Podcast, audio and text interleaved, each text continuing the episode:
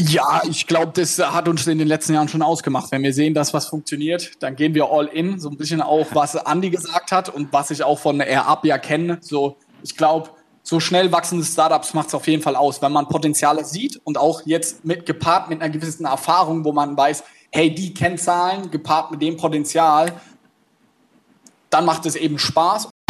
Herzlich willkommen zu einer neuen Episode des OMKB Updates. OMKB Updates. Der Podcast für Digital Business, Marketing, Technology und Innovation. Dich erwarten Erfolgsstories, Insider-Tipps und echte Mehrwerte mit den OMKB-Hosts Shahab Hosseini, Christoph Steger und Mario Rose. Hallo und willkommen zurück zu OMKB hier live aus Berlin und wir starten direkt durch mit unserem Roundtable des Tages. Und zwar haben wir, wie ich finde, drei fantastische Gäste aus ganz unterschiedlichen Startups heute bei uns im Roundtable, die ich euch jetzt einmal ausführlich vorstellen möchte. Und im Anschluss geht es dann nach der Vorstellung direkt in den Roundtable, den mein lieber Kollege Christoph Steger moderieren wird. Starten wir mit der Dame in der Runde Ladies First, Lena Jüngst. Lena ist Co-Founder des Unternehmens AirUp seit 2019.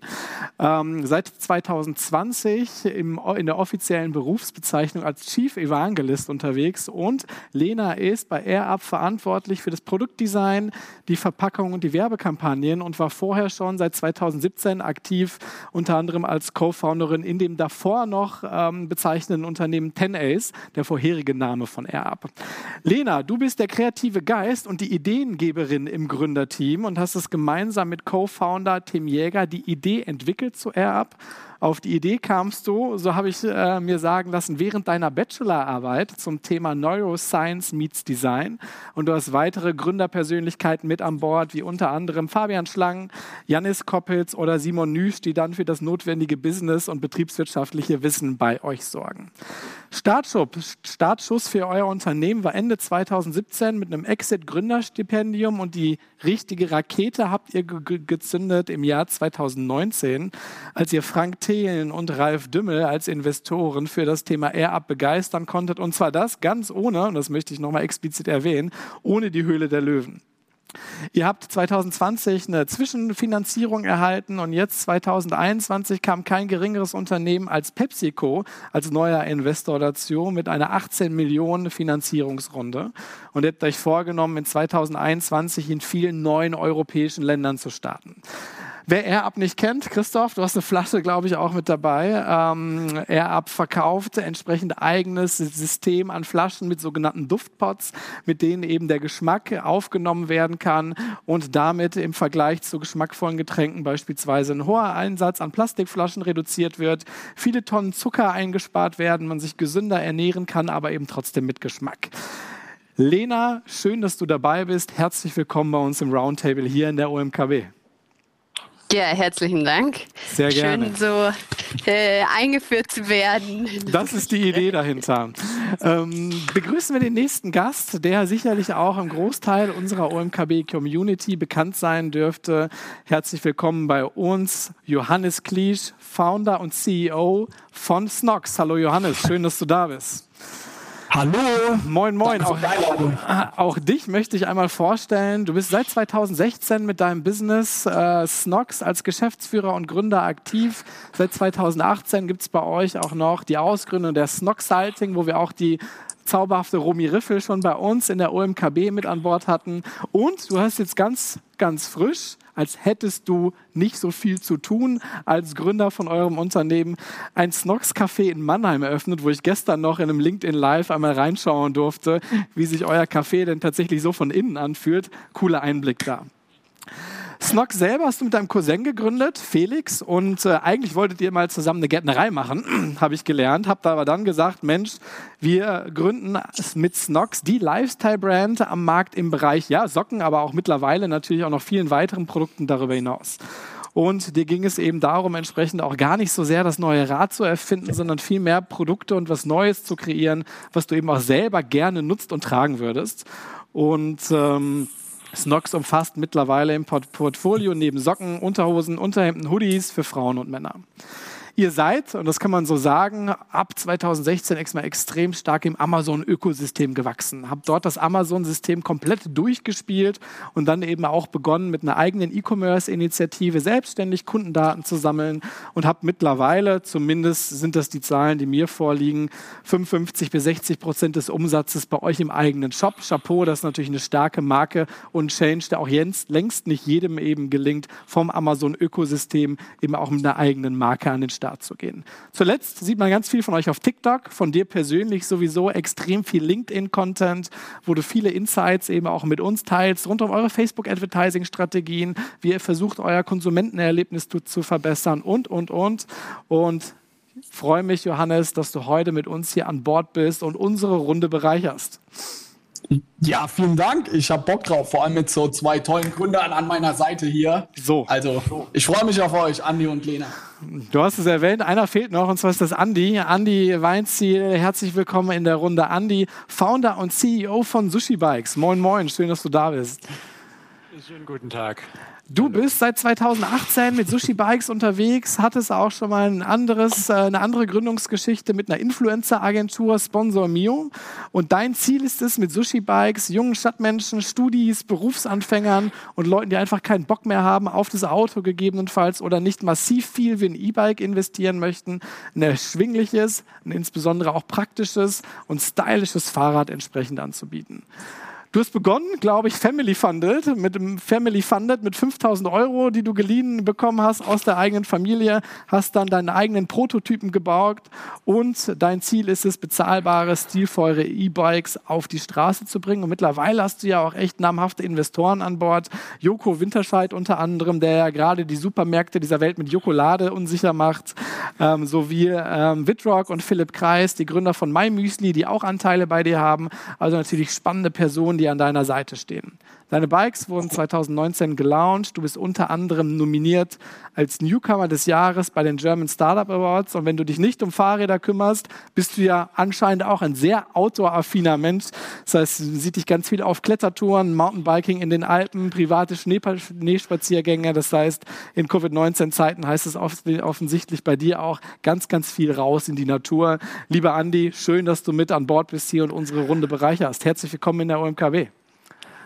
Danke für die Einladung. Ihr seid fantastisch informiert, möchte ich an der Stelle mal sagen. Es ist Wahnsinn, was ihr alles recherchiert habt.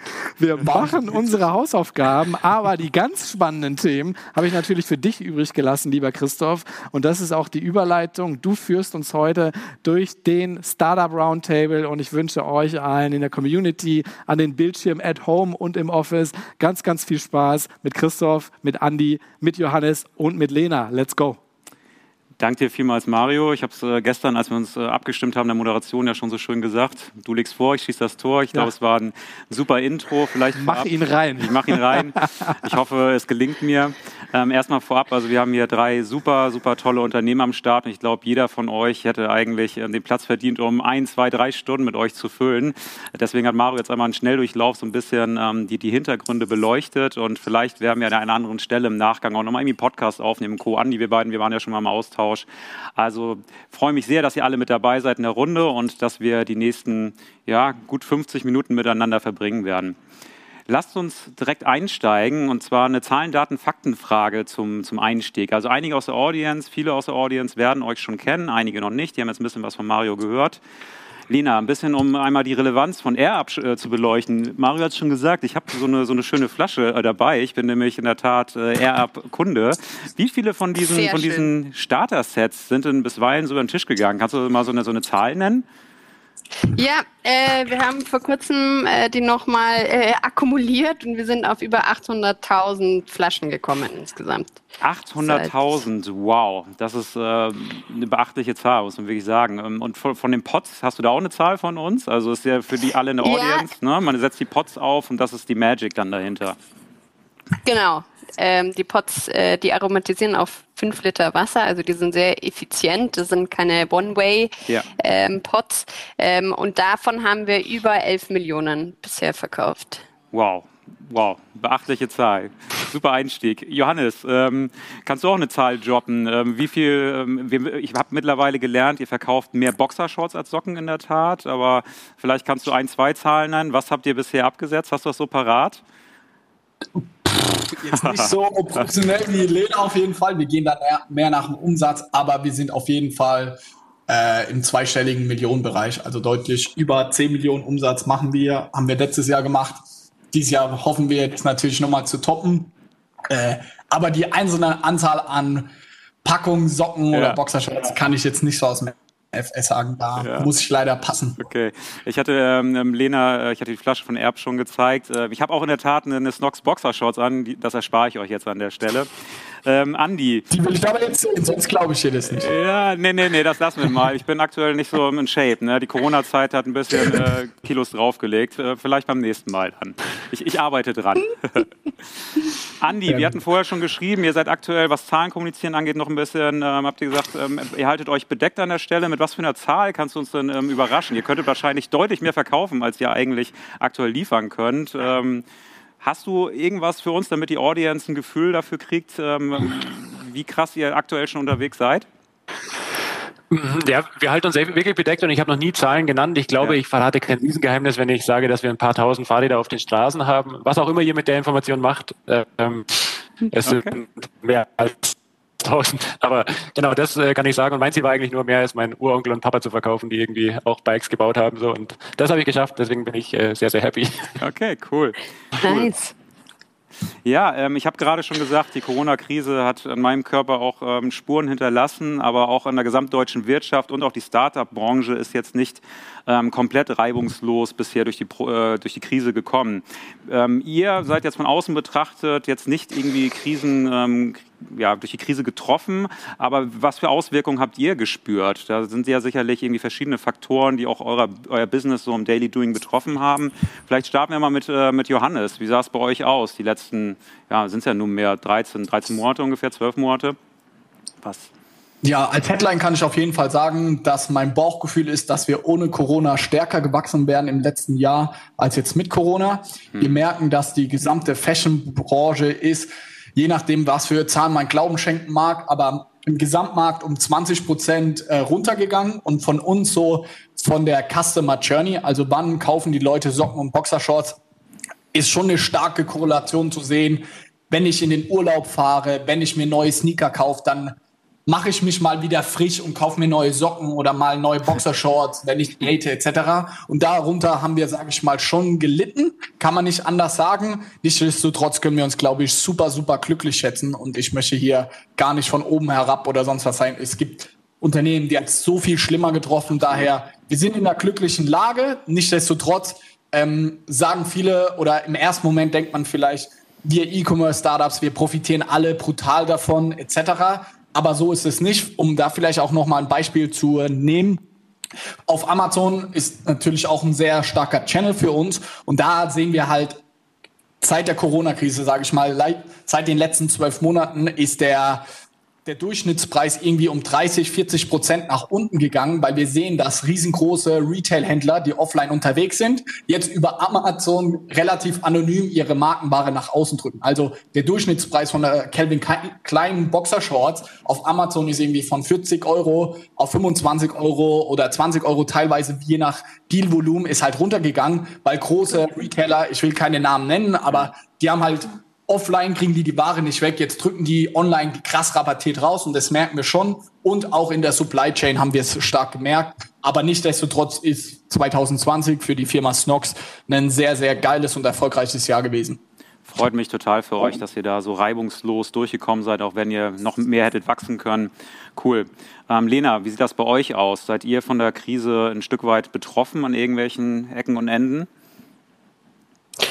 Eigentlich nicht. Eigentlich nicht. Ich meine, man kann es natürlich nicht immer komplett voneinander lösen. Wir sind insgesamt sehr stark gewachsen in 2020 äh, und das war auch so geplant. Ähm, inwiefern jetzt Corona darauf einen Einfluss hatte, weiß ich nicht 100 Prozent. Ich glaube aber, dass ähm, wir schon ein recht gutes Produkt haben für diese Zeit oder ein recht gutes Produkt hatten jetzt für diese Zeit, weil die Leute jetzt im Homeoffice gemerkt haben, dass sie irgendwie öfter in den Kühlschrank gegriffen haben und dann vielleicht äh, ja, die paar Kilos, von denen du auch gerade gesprochen hast, ähm, dass man dann einem aufgefallen ist, okay, man könnte sich jetzt eigentlich auch gesünder ernähren und man kann jetzt mal zu Hause kochen oder man, ähm, man verzichtet auf die Erfrischungsgetränke und so weiter und so fort. Dementsprechend ähm, habe ich das Gefühl, dass wir ganz gut durch die, also gut durch die Krise gekommen sind und ja, okay. sind äh, stark gewachsen. Und natürlich, ich meine, wir haben, wir, wir hatten das Glück, dass wir ähm, schon davor eigentlich einen Strategiewechsel vollzogen haben, dass wir unseren Fokus auf unseren Webshop gerichtet haben und auf unsere Online-Sales-Channels und das hat uns natürlich ähm, war, war, war glücklicher Zufall sozusagen. Ja. Ähm, aber ihr seid ja auch in, in Drogerien gelistet, das auch weiterhin so. Diese haben sie ja nicht geschlossen, zumindest überwiegend nicht. Ne? Das ja, das war natürlich ja. dann schon auch, ein, also so um Weihnachten rum zum Beispiel ein Vorteil, ja. weil da, wenn man nicht rechtzeitig sein Weihnachtsgeschenk äh, bestellt hat, dann sind halt manche Leute noch in Rossmann gelaufen und haben geguckt, was gibt's noch in der Preisrange, wo man irgendwie ein Geschenk draus machen kann. Und da sind wir halt auch, also glaube ich, haben wir einen ganz guten Preis für so ein, so ein Weihnachtsgeschenk gehabt. Dementsprechend, da haben wir auch recht gut verkauft dann in der Zeit Super. offline. Super. Ja. Schön, dass ihr ähm, ähm, trotz, trotz Corona auf jeden Fall dort zu Gast geben konntet. Andi, du bist ja eigentlich mit, oder ihr seid mit, mit Corona eigentlich erst so richtig durchgestartet. Ne? Also wenn ich mal die letzten ähm, zwei Jahre beleuchte, ähm, da ging es ja erst so, so richtig für euch ab. Was wäre denn für euch ähm, ohne Corona anders gelaufen? Ne? Also ich habe jetzt so im Hinterkopf, letztes Jahr, wenn ich bei uns durch die Stadt gefahren bin, vor den örtlichen Fahrradläden waren schon, äh, schon, schon krasse Schlangen. Ähm, erzähl mal. Was denkst du, wie, wie, wie, inwieweit hat Corona euch beeinflusst? Ja, es ist total schwer zu sagen, gell, weil das Corona-Jahr war auch unser erstes Jahr, so mehr oder weniger. Wir hatten ja, ja noch keinen Frühling, also die Fahrradsaison war auch unsere erste Fahrradsaison jetzt mit dem Verkauf. Ähm, ich glaube, man hat es mitbekommen, es ist kein Geheimnis, dass äh, sehr, sehr viele Fahrräder verkauft wurden und ja. wir dementsprechend wahrscheinlich auch profitiert haben, ähm, waren in einer sehr glücklichen Situation. Und trotzdem standen wir auch letzten Februar, also ziemlich genau vor einem Jahr, ähm, irgendwann im Februar, März, vor der Entscheidung, was machen wir denn jetzt? Weil wir wussten auch nicht, was es für einen Einfluss haben wird. Fahren die Leute gar nicht mehr Rad? Dürfen wir alle gar nicht mehr raus? Oder was wird passieren? Haben uns dann entschieden, wir gehen einfach all in mit allem, was wir haben und bauen Fahrräder. Die werden bestimmt gebraucht werden. Ähm, und so kam es dann glücklicherweise. Ja. ja, cool. Schön. Ähm, ihr wisst ja, wir, wir, OMKB, Online-Marketing steht in unserem Namen mit drin. Deswegen ist der Kern natürlich auch das, der ganze Komplex des digitalen Marketings. Da würde ich ganz gerne mit euch ähm, ein Stück weit hinswitchen und ähm, den Start machen mit Johannes und, und Snox. Ähm, Johannes, wir wissen, ähm, ihr seid über Amazon, ähm, habt ihr extrem Fahrt aufgenommen. Das ist so eure, eure Paradedisziplin sicherlich zum Start gewesen. Aber ihr habt bis heute weiterhin ein extrem tiefes Verständnis für, für alle Performance-Marketing-Kanäle. Vielleicht so Einstiegsfrage, was haben sich für euch, welche Kanäle haben sich für euch zu so richtig festen Größen entwickelt? Weil wir haben ja gerade schon von Mario gehört, Online-Shop äh, macht mittlerweile von euch, äh, für euch schon mehr als äh, die Hälfte des Umsatzes aus. Was sind eure, eure starken Disziplinen, die stärksten? Ähm, also erstmal zwei Teilen. Amazon mhm. ist nach wie vor immer noch so 40, 50 Prozent ist immer schwanken, je nach Monat. Daher Amazon nach wie vor, ja, 50 Prozent muss ich, glaube ich, nicht erklären, wie wichtig das Ganze für ja. uns ist. Auf der anderen Seite im Online-Shop auf jeden Fall Facebook-Ads und dann, um irgendwie auch mehr Marge zu haben in Richtung CRM, also mit E-Mail-Marketing. Das sind so die zwei Kanäle, die für uns sehr gut funktionieren. Wer für uns so ein Rising Star ist in den Kanälen, ist definitiv TikTok und Influencer-Marketing. Cool, ja, da kommen cool. wir auch ähm, etwas später in der Tat noch hin. Ähm, welche Kanäle trotz massivem Potenzial ähm, laufen bei euch nicht so an? Mario hat es schon gesagt, ihr, du bist sehr, selber sehr, sehr LinkedIn aktiv. Ihr shared auch ganz offensiv eure Insights. Ich hatte ähm, gelesen, Google Shopping gab es lange Schwierigkeiten. Es gibt aber jetzt positive Tendenzen, so habe ich es zumindest vernommen. Ja, definitiv. Da haben wir mit einem tollen Freelancer, mit Simon Borg, vielleicht hörst du ja zu, ganz liebe Grüße an dich, sind wir da auf einem äh, geilen Weg. Ja, ich glaube, die anderen Channels, ob es jetzt ein Pinterest-Ads ist, ein TikTok-Ads etc., die sind alle nice to have, aber die werden uns jetzt nicht unsere Wachstumsziele irgendwie krass nach vorne bringen. Am Ende des Tages, darüber kann Lena noch viel mehr erzählen, weil sie noch viel mehr Channels haben mit TV-Werbung und was weiß ich was, ja. geht es darum, irgendwie den Touchpoint irgendwie omnipräsent zu haben, dass die Marke Snox immer erlebbar ist und dass wir so einen Top-of-Mind-Gedanken haben. Also wenn du irgendwie an Socken oder Boxershorts denkst, dass du dann an Snox denkst. Und aktuell sind einfach, wie gesagt, Facebook und Amazon haben so vom Volumen, da, da ist die Attention und den Umsatz, den wir drehen können, am größten. Aber man darf nie vergessen, die vorgelagerten Kanäle, wie es ein LinkedIn vielleicht ist oder ein TikTok, die sind schon auch wichtig, um die Audience so ja, heranzuführen an das Produkt. Mhm, okay. Mhm. Eine recht frische, frische Meldung auch ähm, am Otto. Seid ihr gut ins Quartal gestartet? Ich habe letztes Jahr mit dir im Podcast gehört, da wart ihr noch dran, das ganze Thema zu onboarden. Ähm, also ihr seid sehr happy mit, mit der Entwicklung äh, von Otto als Marktplatz bei euch. Hattet ihr es damit so gerechnet, dass das so, so durchstartet? Nee, überhaupt nicht. Also jeder, der hier zuhört und E-Commerce-Händler ist, Otto, da geht wirklich was. Wir haben real probiert, wir haben zwei, drei andere Marktplätze. Otto hat wirklich Volumen drin. Also das ist wirklich, ich, ich weiß nicht, wie es euch äh, vier geht, aber Otto ist jetzt für mich, hätte ich niemals gedacht, dass ich selbst dort kaufe irgendwie. Also wirklich überhaupt nicht. Aber ey, es macht Spaß dort. Also wir haben, wir sind da auf jeden Fall sechsstellig im Monat unterwegs. Also es macht wirklich, aufs Jahr gesehen sind wir da auf jeden Fall im Millionenbereich, was wir auf so einem Otto umsetzen. Daher ein super relevanter Channel auch geil profitabel, weil die Konkurrenz noch überschaubar ist, die Advertising-Möglichkeiten ja auch sehr gut funktionieren. Also das ist vielleicht so ein kleiner Geheimtipp, den ich hier aus dem Vortrag äh, für E-Commerce-Seller mitgeben kann. Und das Preisniveau ist auch deutlich höher als jetzt auf einem Amazon, wo sehr viele chinesische Konkurrenz ist. Ja, cool. Ja, wir können ja gleich mal, mal Andi und ähm, Lena fragen. Ähm, Lena. Also Air wird da super funktionieren, bin ich mir sicher. ja, guck hier, schon ein guter Hack. Ich habe schon mal ausprobiert. Ich bin mir gerade selber nicht mehr sicher. Ja, ich guck mal. Okay. Ähm, Lena, ihr habt ja, ähm, du hast auch gerade schon erwähnt, oder wir hatten das Thema auch schon kurz mit stationären Handeln, eure Listung. Das war etwas, wo ihr auch gut beschleunigen konntet. Du selber, ihr selber kommt ja eher vom Produkt. Mario hat schon gesagt, ihr habt das in der Bachelorarbeit, seid ihr so auf das Thema gestoßen. Das heißt, ähm, ihr habt euch jetzt vielleicht nicht von Anfang, ähm, so wie ich es zumindest vernommen habe, jetzt nicht irgendwie hingesetzt und Social Ads Kampagnen aufgesetzt. Ähm, ist das so oder habt ihr ähm, ebenfalls wie Snox so von der Story her, ähm, ähm, seid ihr auch am Tüfteln in euren Kampagnen von Anfang an mit gewesen oder wie war euer Weg in Richtung Digital Marketing Kanäle zu entdecken oder auszuprobieren, onzuboarden? Ja, also ich glaube grundsätzlich, wir sind ja ein recht großes Gründerteam. Das heißt, ja. nicht alle bei uns kamen aus dem Produktbereich. Das waren, äh, wir waren zu dritt, die, also Fabi aus der Lebensmittelrichtung, Tim und ich aus dem klassischen Hardwarebereich eigentlich. Ähm, und der Simon und der Janis, die haben beide BWL studiert und der Simon hat sich dann ähm, dem Thema Sales und Marketing gewidmet und dementsprechend waren wir von, also uns war von Anfang an klar, ähm, ja. wenn wir irgendwie ein Produkt vermarkten wollen, dann müssen wir natürlich auch in Ads und so weiter denken und anders als es jetzt vorher gesagt wurde, also wir sind ja alle am Anfang waren wir sehr operativ unterwegs, mittlerweile sehr viel strategischer. Das heißt auch, ich mache nicht mehr äh, Packaging und irgendwie Produktdesign, sondern ja. ich bin zum Beispiel in dem, in dem Bereich Brand Building unterwegs. Das heißt, ich mache mir Gedanken, was sind denn die Stories und was sind, wie wollen wir uns als Marke positionieren und äh, wen wollen wir ansprechen? Und der Simon ist quasi eher bei den, bei den Zahlen mit involviert und überlegt sich, was macht denn aus, ja, aus Sales-Perspektive richtig viel Sinn. Okay. Ähm, und wir haben von Anfang an, das hat der Johannes jetzt schon ein bisschen angetriggert, wir waren von Anfang an recht breit gestreut. Ähm, also wir haben schon breit gefächert Kanäle ausprobiert für uns und auch mit äh, jetzt seit 2020 noch viel fokussierter, weil wir ja uns nicht abhängig machen wollten von einem Kanal. Ja.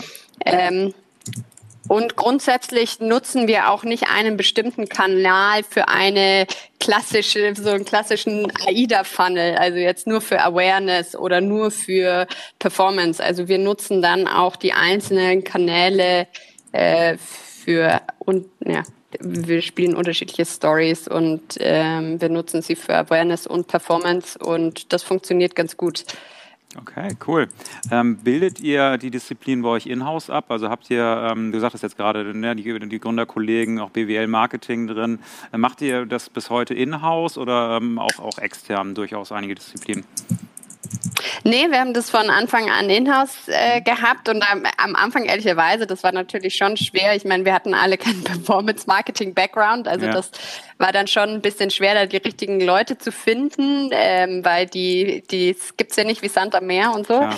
Ähm, aber uns war es wichtig, dass wir sehr schnell iterieren können. Also wir haben ganz jetzt ähm, seit dem Rebranding haben wir super schnell A und B getestet und das war äh, sehr wertvoll für uns und wir wollten dann auch die Kontrolle über die Learnings haben und über die Daten, ähm, damit wir auch 100 Prozent diese Learnings dann in unsere weiteren Strategien implementieren können. Super. Dann lassen wir rüber zu, zu Andy switchen. Andy, ich habe äh, von dir ein, zwei Podcasts gehört, auch noch die Tage auf, auf Autofahrten über Hamburg nach Berlin. Da hatte ich ein bisschen, ein bisschen Zeit, mal hier und da reinzuhören. ähm, laut deinen Aussagen war eure Strategie zunächst auf, auf, auf PR. Ihr habt natürlich mit dem Themen Umwelt, Mobilität, ähm, habt ihr echt natürlich eine, ja, eine super, super Vorlage quasi, die ihr verwandeln könnt. Ihr habt auch mit Joko einen extrem strahlkräftigen Kopf, was sich sicherlich auch gut, gut geeignet hat, um so einen Bass zu erzeugen. Ähm, dennoch ist das natürlich nicht eure einzige Säule heute. Also wenn ich jetzt ähm, rein nicht zu deep reingehe, sehe ich natürlich schon, dass ihr gewisse Online-Marketing-Disziplinen bedient. Ihr macht, ähm, äh, ihr macht Google Shopping, ich sehe Instagram-Ads von euch. Ähm, wie, wie ist das bei euch Stand heute? Wie seid ihr da aktuell aufgestellt? Ja, ich, äh, ich glaube, was wir im ersten Jahr versucht haben, ist einfach möglichst viel auszuprobieren, weil so ein Radl ist ja doch ein bisschen anders als äh, der typische E-Commerce, glaube ich. Ja. Das ist ja wirklich kein Impulskauf. Das heißt, wir haben auch Probleme mit so einem äh, Sieben-Tage-Tracking, weil oft dauert eine Entscheidung von ersten Awareness bis zur Conversion tatsächlich länger als sieben Tage. Ähm, deswegen haben wir gesagt, wir probieren einfach andere Kanäle, die vielleicht für normalen E-Commerce nicht, nicht so gut funktioniert, haben TV ausprobiert im Sommer, wir haben Podcasts ausprobiert. Ähm, alles ganz durchwachsen. Manches war gut, manches war schlecht, aber am Ende merken wir schon auch, dass wir Facebook, Google und so weiter beherrschen müssen ähm, und bilden das, weil du es gerade auch Lena gefragt hast, auch in-house ab. Und ja. ähm, ich finde es einfach eine spannende Lernkurve, was wir da auch mitnehmen, was wir an äh, Learnings generieren für uns auch selbst, fürs Produkt, ähm, an, anhand der Werbeanzeigen und dem Engagement, wie die funktionieren. Ähm, ja, und ich glaube, Werder bei uns im Team hat bewiesen, dass man das wirklich von äh, Pike auf lernen kann und damit reinwachsen kann, von irgendwie 1000 Euro Budget Anfang letzten Jahres zu, keine Ahnung, höheres fünfstelliges Budget jetzt gerade. Ähm, ist irgendwie beeindruckend zu sehen, wie man sich das aneignen kann, wie viel man lernen kann, wenn man woanders zuschaut. Ja. Damit meine ich auch so ein bisschen Johannes vielleicht, da kann man nämlich viel spicken. Ähm, ja, genau. Ja, sehr cool. Und du selber äh, bist dann auch an den Kampagnen nah dran? Also hier und da ähm, legst du Hand an, drehst mal eine Schraube oder um Gottes Willen, nee, ich glaube, da, da würde ich ein bisschen was kaputt machen. Aber ich äh, schaue es mir wahnsinnig gerne an. Ich finde es einfach faszinierend, wie das dann doch alles eine Systematik und Mechanik hat. Und äh, ich schaue gern rein, lass mir gern berichten, aber rumstellen werde ich da lieber nichts. Okay, und äh, welcher Kanal macht aktuell so richtig Spaß für Sushi Bikes? Kannst du das auch äh, sagen? Äh, witzigerweise probieren wir gerade ähm, CPO-Printwerbung aus, also wieder ein ganz ah, abgefahrener okay. ähm, Kanal irgendwie. Ähm, also Printwerbung an sich ist ja nicht trackbar und nicht messbar, außer man hat irgendwie einen Gutscheincode mit drin. Wir sagen aber, wir wollen keine Anzeigengebühren zahlen, die fix sind, sondern wir machen das einfach gemeinsam so gut und platzieren das so gut, dass uns das CPO am Ende beide happy macht. Und ähm, ja, ist irgendwie ein fairer Deal für beide Seiten und das äh, soweit ich es gestern mitbekommen habe, läuft es fantastisch. Also hätte ich nicht gedacht. Spannend, spannend. Und ähm, Otto, seid ihr auch schon am Start oder habt ihr auf Agenda, weil wir es gerade von Johannes gehört haben? Ja, bisher nicht auf dem Schirm, aber äh, ja, man hört besser auf Johannes, also mal schauen. Man hört besser auf Johannes, ja, gut, gut, sehr cool. Okay, lass uns mal den Sprung machen zum Influencer-Marketing, das wäre gerade auch schon, schon gefallen. Und ähm, ja, Andy, wir hatten ja gerade schon ähm, drüber gesprochen, ihr hattet zum Start natürlich mit, mit Joko direkt quasi ein Influencer mit, äh, mit in euren Reihen dabei. Ähm, auch bei Erb ist es natürlich so, über die Investments von, von Frank Thelen und, ähm, und Ralf Dümmel hatte man quasi auch gewissermaßen ein bisschen Influencer. Was heißt ein bisschen? Durch Julius Löwen haben sie natürlich schon eine gewisse Popularität. Johannes, bei euch ist das Thema bisweilen, also auch wenn ich so einen oder anderen Podcast von euch vernommen habe, eher so schwierig gewesen, weil euer Produkt, ich habe es auch gerade eingangs hier gesagt, ich stelle mich jetzt nicht hin und zeige meine, meine, meine Boxershorts. Äh, Socken wird jetzt bei farbigen eher gehen, aber ihr kommt ja eher so aus dieser Basic-Ecke. Das heißt, das war bis, bei euch bisweilen eher schwierig. Wo steht ihr denn heute? Und was könnte der Gamechanger vielleicht zukünftig für euch sein im Bereich Influencer Marketing? Für uns war der Gamechanger vor zwei oder drei Monaten, weil wir wirklich äh, jemanden zu uns ins Team bekommen haben, die war davor bei einem anderen sehr großen, auch befreundeten Startup bei Purelay. Ja. Ähm, die Person, die dann zu uns gewechselt ist, also das war vollkommen fein und wir sind cool mit Purelay. Ähm, die wollten eine neue Herausforderung, ist dann zu uns gekommen und die hatte bei Purelay das Influencer-Marketing dort aufgebaut und jetzt baut sie das Ganze bei uns auf und seitdem die die liebe Ricarda, so heißt die Person, ja. äh, bei uns ist, funktioniert. Also davor habe ich das so ein bisschen nebenbei gemacht, da hat es nicht funktioniert. Okay. Also es ist schön, dass viele Leute mich da irgendwie als E-Commerce-Experten äh, wahrnehmen, aber ohne das Team würde es nicht funktionieren. Und ich habe Influencer-Marketing bei Snox funktioniert, es hat nicht geklappt. Jetzt haben wir eine neue Person im Team und es läuft. Wir haben jetzt, darauf sind jetzt auch drei Vollzeitleute. Also ich glaube, wenn wir wow. nächstes Jahr auf der OMKB vielleicht sprechen, dann äh, haben wir da bestimmt ein äh, über zehnköpfiges Team und ich kann da mehr drüber sagen. Aber Stand heute, ich bin kein Experte dafür. Wir sind auf einem guten Weg. Wir machen gerade die ersten größeren Schritte und vom Volumen kann ich noch sagen, dass für mich Influencer Marketing neben bei uns jetzt in unserem Fall Facebook und Amazon ist es der einzige Channel, der auch irgendwie mal Millionen umsetzen kann, so dass es irgendwie prozentual auch wirklich relevant ist. So diese ganzen kleineren Channel wie im Pinterest oder sowas, die sind im Volumen leider zu klein, als dass die jetzt, keine Ahnung, mal 10, 20 Prozent vom Gesamtumsatz machen. Daher sind wir sehr bullish auf Influencer-Marketing, weil wenn man das gut hinbekommt, ist das Schöne, dass du eine Performance hast in Kombination mit einem sehr positiven Brand-Effekt. Und da haben wir auf jeden Fall noch Aufholpotenzial. Okay, cool. Ähm, Johannes, du sagtest gerade drei Vollzeitstellen. Also seid ihr ja wie die Feuerwehr unterwegs, richtig? Ja, ich glaube, das hat uns in den letzten Jahren schon ausgemacht. Wenn wir sehen, dass was funktioniert, dann gehen wir all in. So ein bisschen auch, was Andy gesagt hat und was ich auch von AirUp ja kenne. So, ich glaube, so schnell wachsende Startups macht es auf jeden Fall aus, wenn man Potenziale sieht und auch jetzt mit gepaart mit einer gewissen Erfahrung, wo man weiß, hey, die Kennzahlen gepaart mit dem Potenzial, dann macht es eben Spaß. Und im Influencer-Marketing ist natürlich es ist ein People-Business, das sage ich ja. zu allen so. Es geht ja. nicht darum, möglichst viele Leute anzuschreiben, sondern mit den Leuten, die dann zurückschreiben und auch die Leute zu scouten, die zur Marke passen. Das, sind, das kannst du nicht über ein Tool machen oder über Algorithmen, sondern da müssen geile Leute sitzen und die haben eine gewisse Kapazität. Und daher muss man nicht wie bei Facebook-Marketing irgendwie nur einen guten Ad-Buyer haben, der das Budget hochdreht. Bei Influencer-Marketing brauchst du halt mehr Leute, die mit mehr Leuten interagieren können, ja, um absolut. die Marke nach vorne zu bringen. Daher ist es personell sehr intensiv, aber ich gebe dir recht, im Januar haben wir ja die ersten Versuche gemacht und jetzt im März haben wir drei Vollzeitleute. Da sind wir schon äh, relativ aggressiv und bullisch, weil jetzt auch im März, April jetzt gerade unsere Hauptsaison ist. Wenn nicht jetzt, wann dann? Okay, cool. Ähm, ähm, da vielleicht so eine Randfrage, weil wir jetzt im ganzen im Bereich des Influencer-Marketing, aber du sagst jetzt drei Vollzeitstellen. Ich hatte jetzt die Tage auf LinkedIn gesehen, ihr macht die Social Ads jetzt auch fortan ähm, in-house. Ähm, wie, wie krass wächst ihr denn personell jetzt gerade? Mm, also letztes Jahr sind wir so von 20 Leuten Vollzeit auf 50 gewachsen ja. zu Ende des Jahres. Ich denke, dass wir dieses Jahr wir gehen gerade wieder personell ein bisschen runter, weil wir unser eigenes Lager auflösen und ja. wechseln zu einem ja. Dienstleister. Also ich sag mal, in unserem Marketing oder in unserem Büroteam, wenn man das jetzt mal so bezeichnen will, abgesehen jetzt von Logistik, werden wir dieses Jahr bestimmt uns verdoppeln, glaube ich nicht, aber so 30 Vollzeitleute werden bestimmt im Laufe des Jahres dazukommen. Stark und äh, so wie ich auch gehört habe, viel, ähm, viel, viel, Friends, also bekannte Gesichter äh, von euch, so aus äh, eurem Umfeld, die ihr auch dann entsprechend mit eingebunden habt. Richtig? Ja, schon, aber natürlich, ich glaube, uns allen geht das so, im ersten Schritt ist es cool, Freunde und Familie einzustellen, weil du schreibst dann vielleicht Stellen auch nicht offiziell aus, sondern du nimmst mal irgendwie, weil du weißt, ein Kumpel sucht gerade was etc. Aber wenn du 30 Vollzeit äh, Leute pro Jahr einstellst, das geht nicht mehr über Family and Friends. Ja, klar. Brauchst eine große Familie. Ja, da brauchst du echt eine große Familie. Und ganz ehrlich, wir brauchen ja jetzt auch absolute Experts in dem, was sie machen. Also im ersten Schritt war es so, man hat Freunde eingestellt, Familie, hat den Sachen beigebracht daraus sind wir längst rausgewachsen. So wie ich es eben gesagt habe, Ricade, die ist eine absolute Maschine im Influencer-Marketing. So jemand habe ich jetzt nicht in der Familie. Also die ja. Stellen, die wir jetzt besetzen, sind deutlich höher von den Anforderungen, ohne das jetzt böse zu meinen. Und das wird niemals klappen, irgendwie mit Freunden und Familie, sondern jetzt sind wir wirklich, sage ich mal, auf dem normalen Arbeitsmarkt unterwegs und versuchen wie jeder andere auch irgendwie die Stellen mit den möglichst besten Leuten zu besetzen. Okay. Also schon eine, nicht nur ordentliche Flughöhe, sondern Sehr gute Flughöhe, perfekt. Lina, äh, Influencer-Marketing.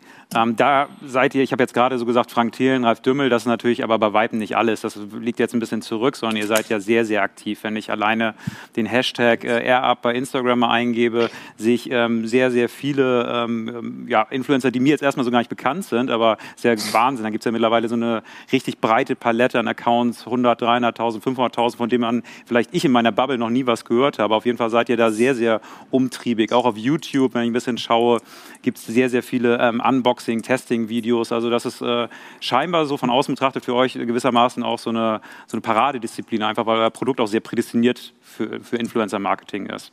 Ähm, wie wichtig ist ähm, die Disziplin für euch im gesamten Marketing-Mix aktuell? Ja, ich glaube, vor allem am Anfang ist es sehr wichtig, auch wenn wir in den Markt eintreten, weil wir ein erklärungsbedürftiges Produkt haben. Das heißt, es gibt sowas in der Art noch nicht davor. Und wenn man halt jetzt irgendwie, ich meine, wenn man so im ähm, Ads schaltet und nicht immer die, die, die Videos hat laufen, wo, wo, wo man die Möglichkeit hat, das Produkt zu erklären, dann sieht man halt erstmal eine Trinkflasche und vielleicht noch das, äh, das Pot also die Pots dazu, aber ja. die Leute denken dann halt, hm, okay, da wird irgendwas reingemischt oder so. Also es ist schon, man muss schon ein bisschen dazu was erzählen, damit die Leute auch das Potenzial von dem Produkt verstehen. Ähm, und dementsprechend haben wir das von Anfang an gemacht. Und ich glaube auch das Thema Vertrauen, das, äh, das unterschätzt man manchmal so in einem neuen Markt. Also wir sind jetzt nach Frankreich, in Niederlande, mhm. Belgien gegangen und ähm, da haben wir irgendwie festgestellt am Anfang, naja, die Leute sind schon skeptisch. Ich meine, es ist ja nicht so, ja. dass wir am Anfang, hier in Deutschland waren wir PR-technisch sehr aktiv. Das haben wir, als wir jetzt nach Frankreich zum Beispiel gegangen sind, haben wir das nicht gemacht. Wir hatten das auch nicht so auf dem Schirm haben festgestellt, naja, es gibt ja halt schon auch viele Unternehmen und es gibt mittlerweile halt auch, wenn man auf Instagram irgendwie mal, es gibt ja auch ganz viel so ein bisschen shady Unternehmen und die Leute wollen schon wissen, wer dahinter steckt und was dahinter steckt und dann so Testimonials zu haben in, und mit Influencern äh, da zusammenzuarbeiten, hilft auf jeden Fall, um so ein Vertrauen aufzubauen, wenn jemand sagt, hey, ich find's geil. Ja. Ich meine, so funktioniert es im Schluss. Okay. Und ähm, ich selber habe ähm, einen Influencer-Gutschein abgegriffen. Also ihr könnt dann ja auch ein bisschen, ein bisschen was tracken. Das heißt, ähm, wenn du es so gewichten solltest im Vergleich zu anderen ähm, Digital-Marketing-Kanälen, kannst du da vielleicht einen Insight geben, wie wichtig Influencer-Marketing ist?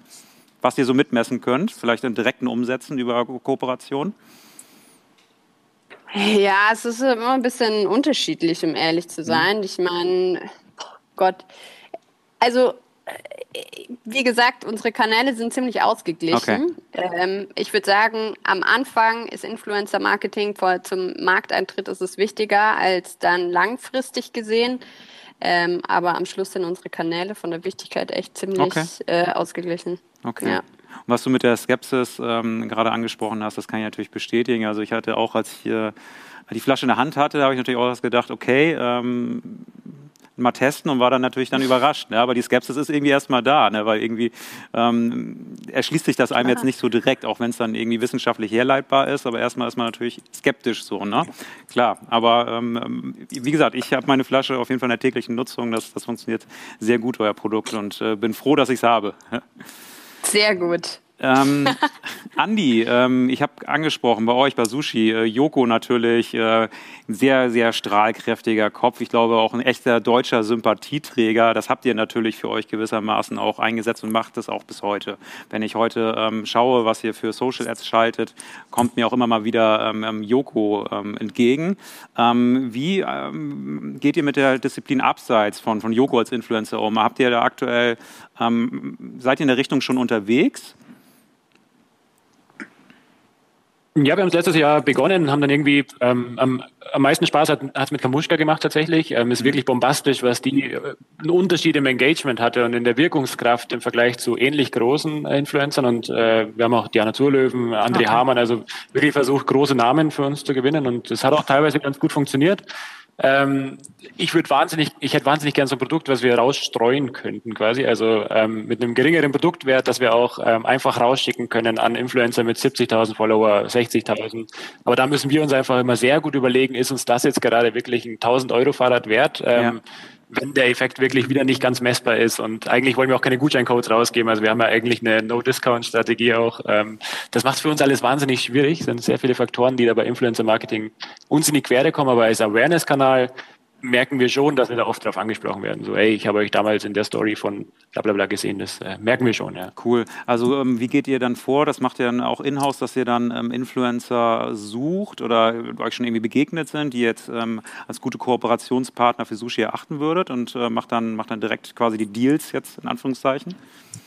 Ja, genau, entweder so. Witzigerweise werden wir auch immer wieder angeschrieben, auch von äh, sehr prominenten Namen, äh, weil okay. sie einfach über Joko wahrscheinlich mitbekommen haben, ey, da gibt's Fahrräder und Nieberg brauche ich auch gerade, könnt ihr mir nicht einstellen. Ähm, dann ist der Kontakt relativ einfach ähm, und läuft dann immer sehr harmonisch ab.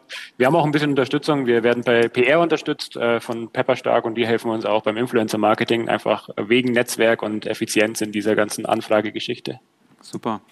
Lasst uns den Sprung machen von Influencer Marketing zu TikTok. Ist natürlich äh, sehr eng miteinander, ähm, ähm, der Kanal mit dem ganzen Bereich Influencer Marketing. Da sind wir nicht nur bei Instagram, sondern auch bei, bei TikTok. Ähm, Snox, ähm, ja, ich will jetzt nicht sagen unbedingt First Mover, aber ihr seid da schon sehr, sehr bullisch rein, ähm, Johannes. Also ähm, du hast auch da, das war irgendwie ein Wunsch von dir, so wie ich es vernommen habe, da auch eine Vollzeitstelle bei euch im Unternehmen zu schaffen. Seid ihr also, wie ich es gerade so schön ausgedrückt habe, wie die Feuerwehr in das Thema TikTok rein.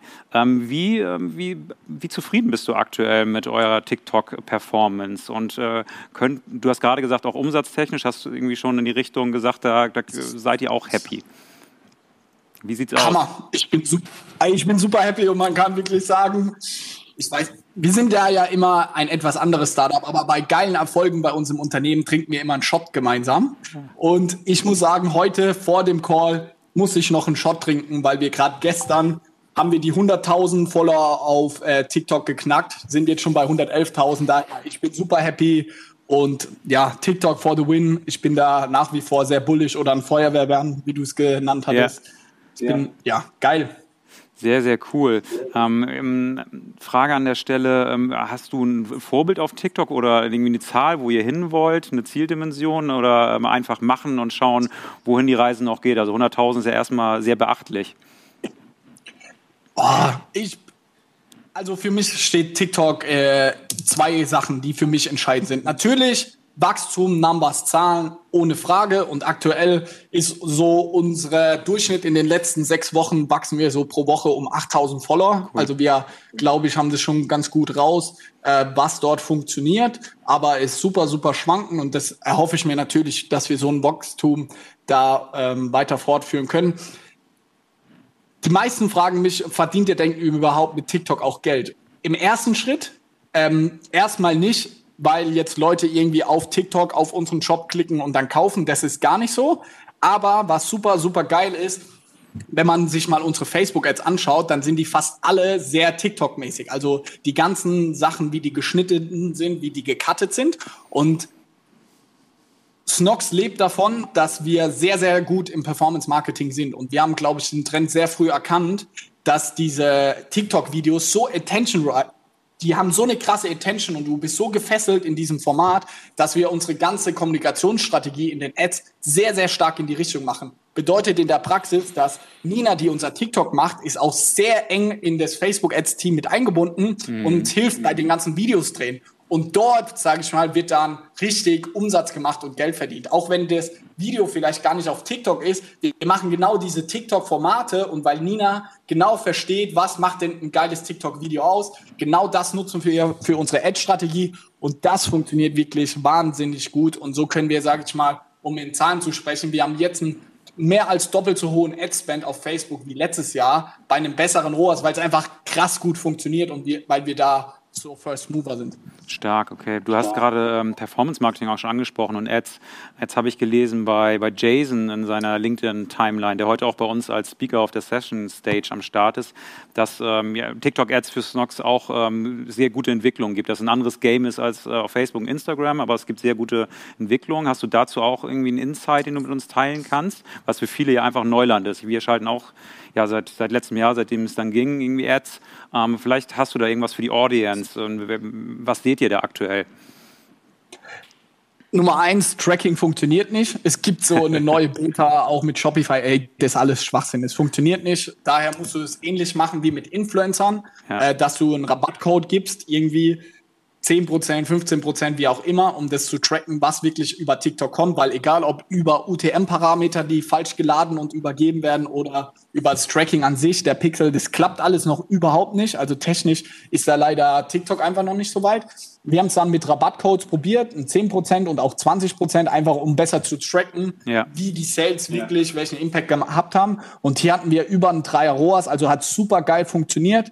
Ähm, auch von der Awareness, die CPMs, also du kannst mit wenig Geld super viele Leute erreichen. Problem bei dem Ganzen ist, dass die Creative Duration oder so, wann ein Werbemittel, und wir sprechen davon immer von einem Creative, dass es durchgekaut ist, dass jeder das mal in Deutschland gesehen hat und dann genervt ist, passiert innerhalb von drei, vier Tagen. Bedeutet, um eine Woche lang irgendwie auf, auf TikTok Geld auszugeben und bei uns waren es jetzt mal 5000 Euro in der Woche, haben wir fünf Videos gebraucht und für die nächste Woche hätten wir schon wieder fünf weiter gebraucht. Also pro Krass. Woche fünf Videos und dann sprechen wir wieder von Opportunitätskosten. Du brauchst ja dann quasi eine Vollzeitperson, die quasi nur TikTok-Ads Videos dreht und daher haben wir das aktuell wieder pausiert, weil wir es einfach in der Produktion der Creatives nicht geschafft haben, jede Woche fünf weitere Videos machen und dann ist unsere Brand uns zu wichtig, als dass wir die Leuten das gleiche Video hundertmal anzeigen. Daher, ich glaube auch in dem Jahr, wir sprechen davon ganz anders, wenn die Leute es gewohnt sind, über TikTok auch zu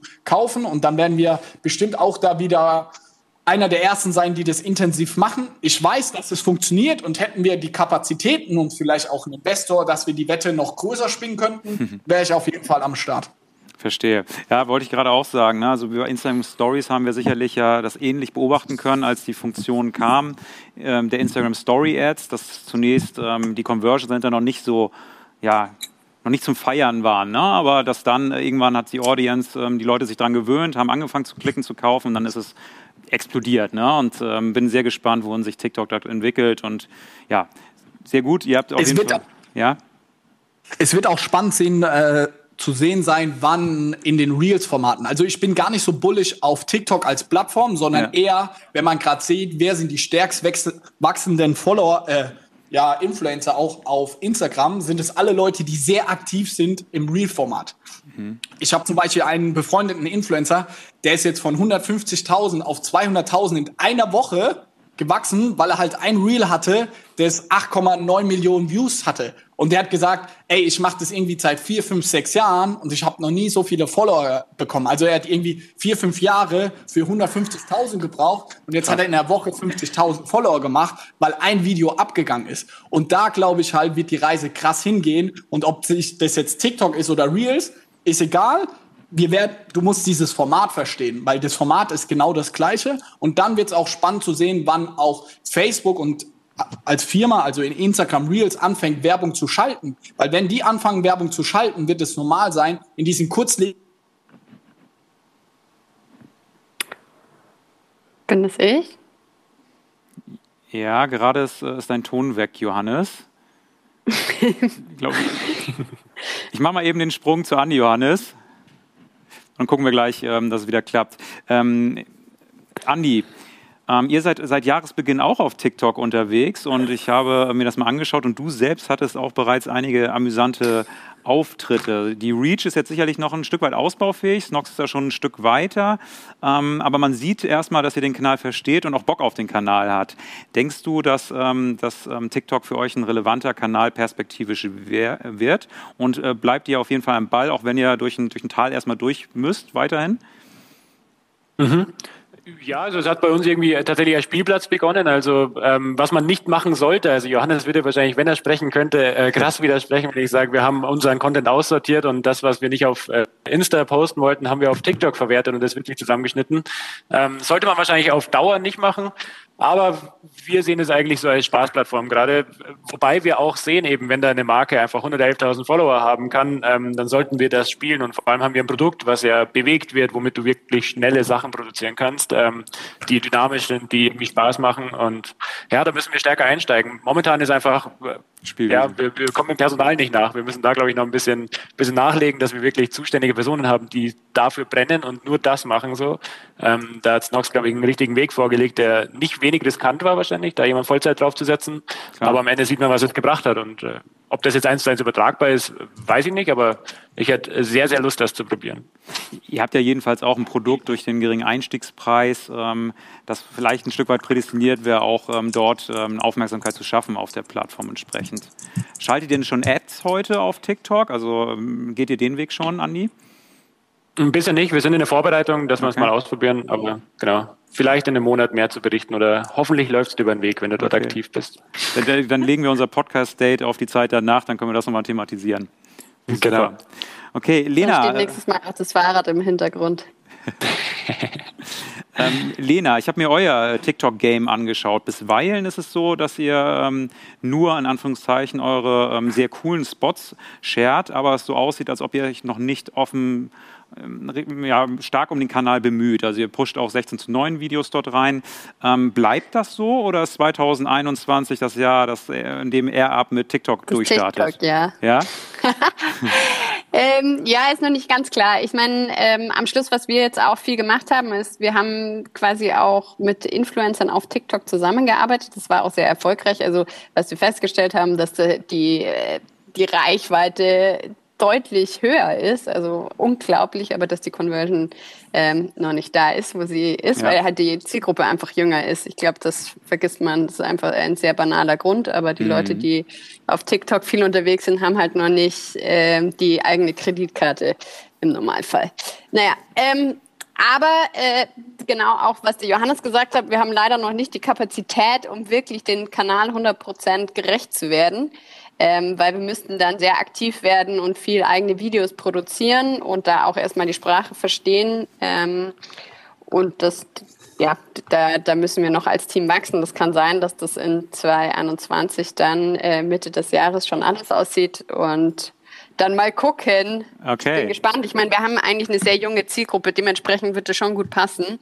Ähm, Hätte ich, ja. hätte ich nämlich gedacht, und euer Instagram-Game macht ja auch optisch einiges her. Das heißt, der, klar ist es ein anderer Kanal und dann nochmal muss man sich anders darauf einstellen, aber ich glaube, dass wahrscheinlich es, es gut passen könnte. Vielleicht ähm, werden wir es später nochmal beleuchten, wenn ihr dann ähm, aktiver geworden seid. Hm. Schaltet ihr denn Ads? Da auch jetzt nochmal die, die obligatorische Frage, weil ich die Andi gerade auch gestellt, äh, gestellt habe. Habt ihr da schon Gehversuche unternommen?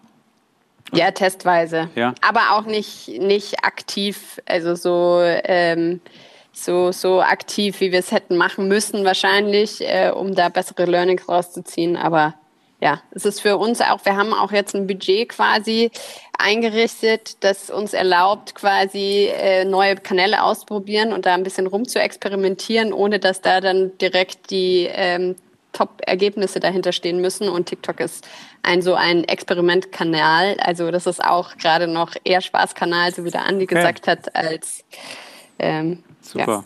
Okay. Lena, wir bleiben bei dir. Und zwar, ich möchte euch beglückwünschen zur letzten Finanzierungsrunde.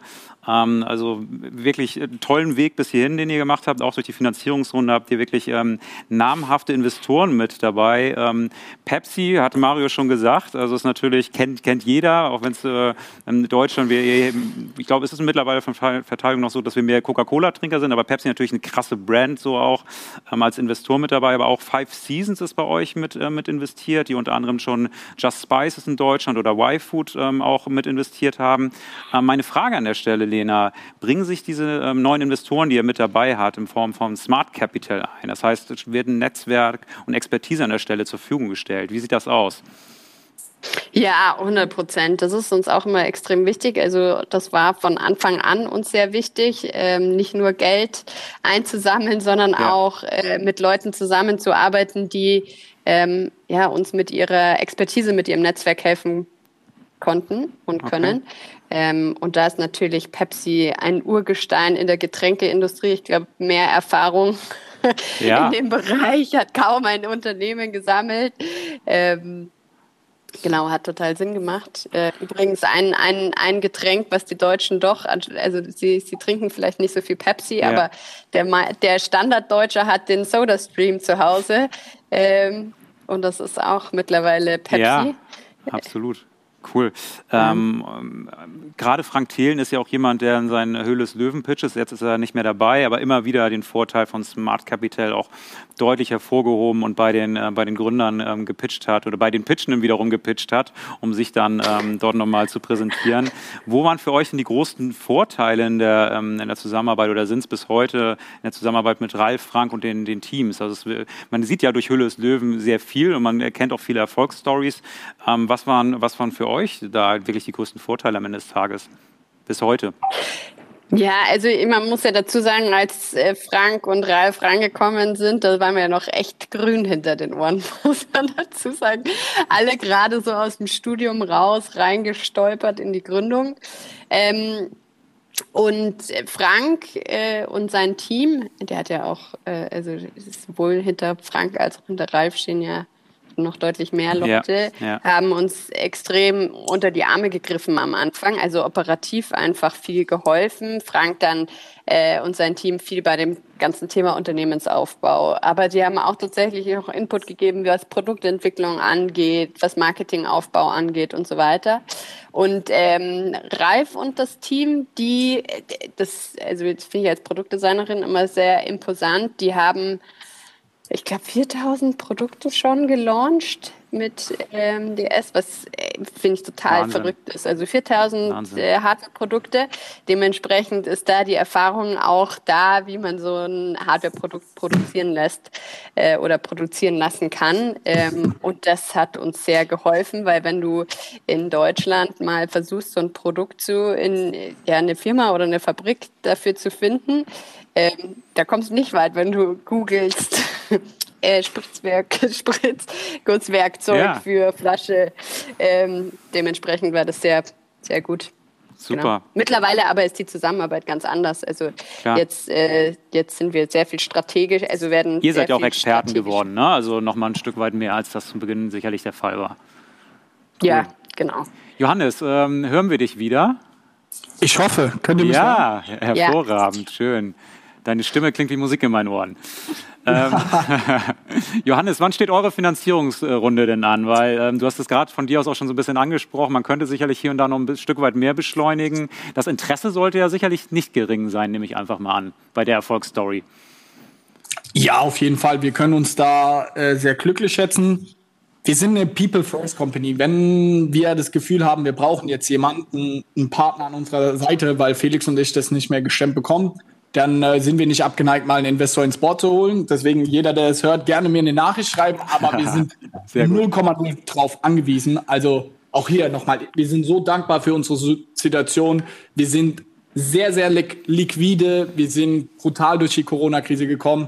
Wir sind auch sehr profitabel in den letzten Jahren immer gewesen. Also wir haben es jetzt rein finanziell gesehen, aktuell glücklicherweise in der Form vielleicht nicht nötig, auch wenn es ein komischer Begriff ist. Ja. Nichtsdestotrotz hätte man jetzt einen starken Partner an der Seite, der dann nochmal sagt, ey Jungs, ich glaube auch an das Ganze und lass uns vielleicht die Wetten nochmal größer spinnen, wären wir da auch nicht gegen abgeneigt und dann wäre man vielleicht da, wird man jetzt nicht nur drei Vollzeitleute im Influencer-Marketing haben, sondern vielleicht gleich mal zehn etc.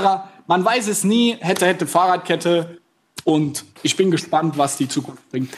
Wir werden es auf jeden Fall mit Interesse verfolgen. Also ich bin auch sehr, sehr gespannt, äh, ob da der ein oder andere mit an Bord kommt.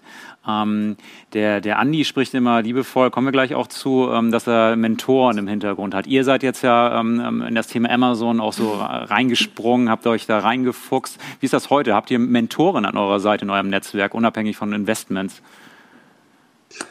Ich glaube, das ist eine der Sachen, wo wir so den größten Leck haben, wo wir echt nicht gut sind in Strategie, was ja. jetzt auch Lena viel angesprochen haben. So, ich glaube, da sind Felix und ich nicht gut drin und das wäre auf jeden Fall ein entscheidender Faktor, wo ich sage, hey, ein geiler strategischer Investor, der uns dabei hilft, auch die Company auf die letzten fünf Jahre irgendwie geil auszurichten, eine geile Strategie zu haben. Da haben wir auf jeden Fall unseren Blindspot oder wie man das auch immer nennen möchte, und da sind wir sehr interessiert, einen Partner an unsere Seite zu bekommen.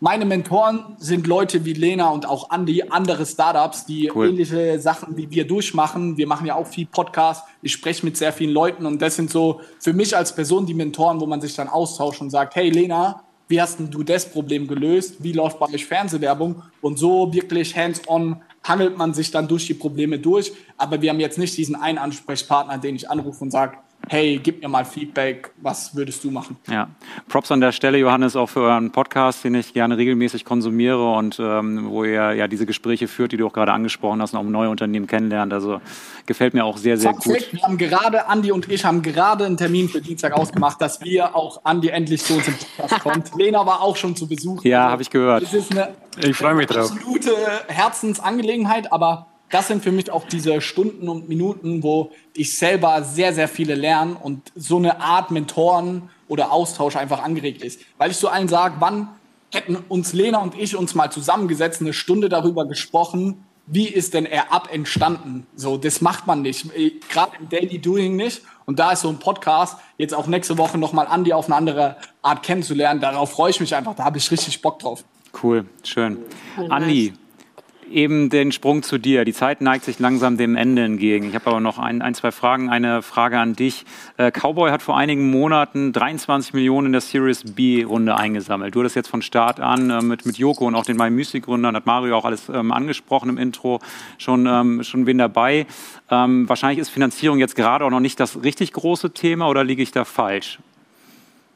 Ja, bisher sind keine Millionenbeträge in uns geflossen. Ich glaube, so viel ist bekannt. Ja. Ähm, liegt daran, dass wir, glaube ich, einfach zeigen wollten, dass man organisch ähm, schon auch so ein Unternehmen aufbauen kann. Und äh, da hatte ich einfach extrem Lust drauf, diese Challenge anzunehmen. Ähm, beide Wege waren wahrscheinlich irgendwie verlockend, aber jetzt nach zwei Jahren, ähm, wo wir wirklich, glaube ich, ja, bewiesen ist irgendwie so ein, so ein krasses Wort auch, aber äh, bewiesen haben, dass man profitabel sein kann, ohne dass man wirklich wahnsinnig viel Geld davor reinsteckt, finde ich irgendwie eine wunderschöne Ausgangssituation, sich jetzt wieder zurückzubesinnen auf, was ist eigentlich so diese große Vision und äh, ich habe kürzlich meinen allerersten Pitch nochmal angeschaut und da stand halt einfach ganz fett, it's time for us to change something. Wow.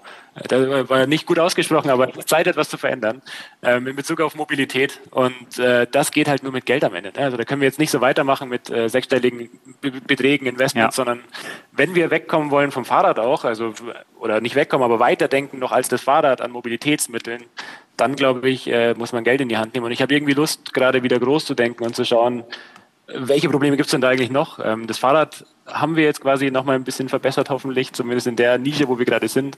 Ähm, ja, und jetzt mal schauen, was noch so kommt.